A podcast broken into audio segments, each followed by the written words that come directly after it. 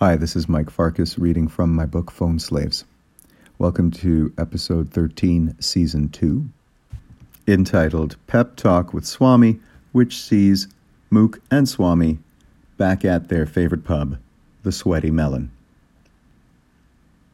The books of poets needn't be legible to laymen. Not to be a snob, it's a fact. A man can stand and express himself perfectly and yet be completely misunderstood by the world. And within that misunderstanding, fashion himself a context of paradise or a hell of his own design. I think my book is so mixed up because I'm so mixed up. So write about feeling mixed up. What are the things mixing you up? Instead of thinking you are mixed up, write the mixed upness down. Is it work? Is it love? Is it pee? It's a little of everything, man. It's the sheer treachery of waste. In youth, we don't realize the mad rush we are in. A man comes to a point in his life where he needs to slow down from the run, walk off whatever might be cramped, and enjoy the head rush of life. That's why it's so sad when young people take their own lives. They never got to come down from the illusions of youth. But I can't seem to tell it in once upon a time form like a fashionable story. Sometimes I wish I could touch base like when we were kids and shout, Ollie, Ollie, oxen free! So put it in your book, man. Tell it like it is. Mook contemplates his future at For Sure Telecom. First, he contemplates his stout, his pint being the brighter of the two futures. It's a mess. So, you have begun. Oh, joy! Oh, hallelujah! Mook smiles at the waitress and points at Swami. The waitress pauses a half second. No more Jameson for this guy. The waitress smiles. She doesn't miss a beat, says Mook. What's the book about? Is it about work? Am I in it? No one is in it. Even my own person is not actually in it. All my characters are composites. Hmm. Well, I'm sorry to disappoint you. I'm not disappointed. I was just interested. It's become a habit I want to nurture. But to call it a book, I don't know. I picked up Black Spring by Henry Miller and was blasted by the sheer force of his ability. Then, after a few pages, found myself wondering is this guy maybe a real lunatic? Like a crazy screaming in the streets. And wondering where did it come from, this waterfall of words? How he can hose on and on tirelessly like that and I realized he must have gotten a kick out of it, that he was getting high off his own crazy. An endorphin rush not entirely unlike when I make a sale, which got me wondering whether I enjoy my phone slave job more than I do writing. What if you just enjoy them differently? For completely different reasons, in completely different dimensions. They are so different in terms of activity type why bother comparing? An artistic endeavor, whatever it is, will never be an office job. It's about what you put into it. Phone slavery has revealed to me that work is work. In writing, you can experience moments of cathartic euphoria. In sales, you can experience a contact high or a power rush, which got me wondering if maybe I need the phone slave job in order to keep one foot planted in the real world while I wander with my other in my preferred pseudo psychonautic days, searching for meaning through wordplay, through writing. At least you're wondering and not wandering. Well, maybe I attempt everything the way I approach an artistic endeavor. By telling yourself you will never live up to your heroes? What's your problem? I see what you mean. It's like a self deprecating masochistic pattern of thought. It's an attempt at humility gone awry, which doesn't serve you, it distracts you. Or if it does serve you, it serves as a form of distraction. You should see that about yourself. I'm like a kid who simply doesn't understand my own powers. I know I have them, but I'm not quite sure how to use them for my own good, Never mind the greater good. Is there a greater good? Well, the good of the children. Sold, but is it like a play or a novel? I don't know what it is, Swami. I've decided not to care too much about its identity, or genre, or mine. Do you feel you've given up part of your identity? Well, I feel my identity has always been skewed, or at best, misaligned, thanks to my genuinely backward, primitive East European heritage, compounded by an allergic reaction to my own senses. I needed to use drugs in order to learn how to toggle between my inner and outer senses. Interesting. Care to elaborate? My parents had a hard time nurturing an artist child in a meaningful way. They were genuinely unimpressed by me. You know, they were genuinely unimpressed by modern art. If it wasn't Michelangelo or something classical, it was a piece of shit.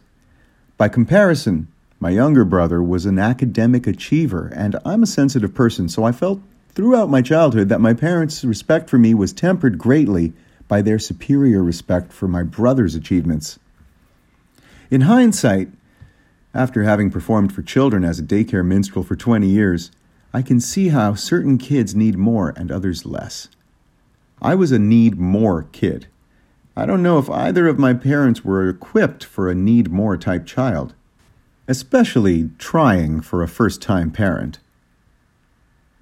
Philosophically, my parents gravitated toward the hard knock school of pragmatism, which states that whatever it is you might want to achieve in this world, it is going to require some cleverness, cunning, and cash. But why have you lost your ability to play for children? Have you lost that identity of daycare minstrel? Well, I don't perform much anymore, and yes, but Fundamentally, no. I could do it tomorrow and serve up a musical buffet of educational entertainment reflexively. Exactly! You've still got it. You are more than the sum of your parts.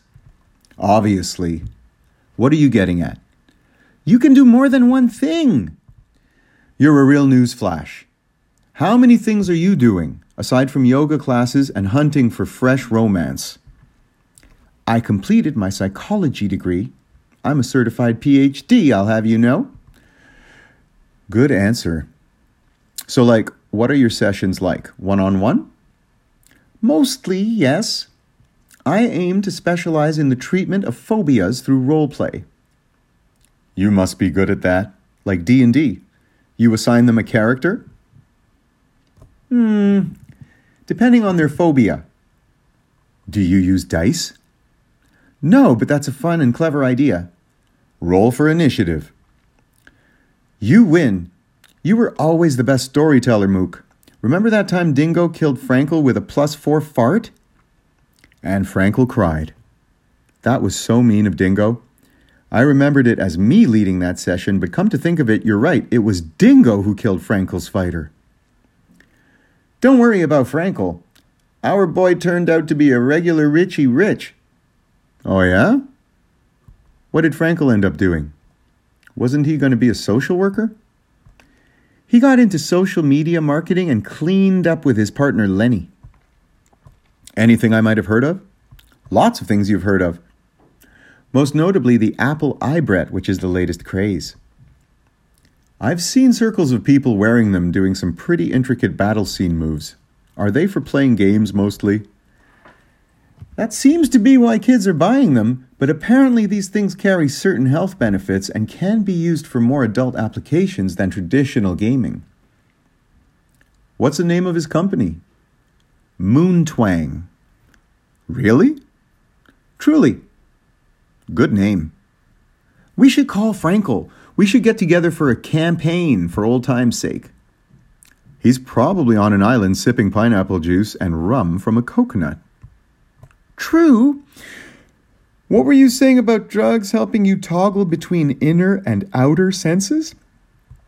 What about Rachel? What about her? Have you seen her since you broke off? Only for returning each other's possessions and other such unpleasantries. You haven't fucked since. Not Rachel.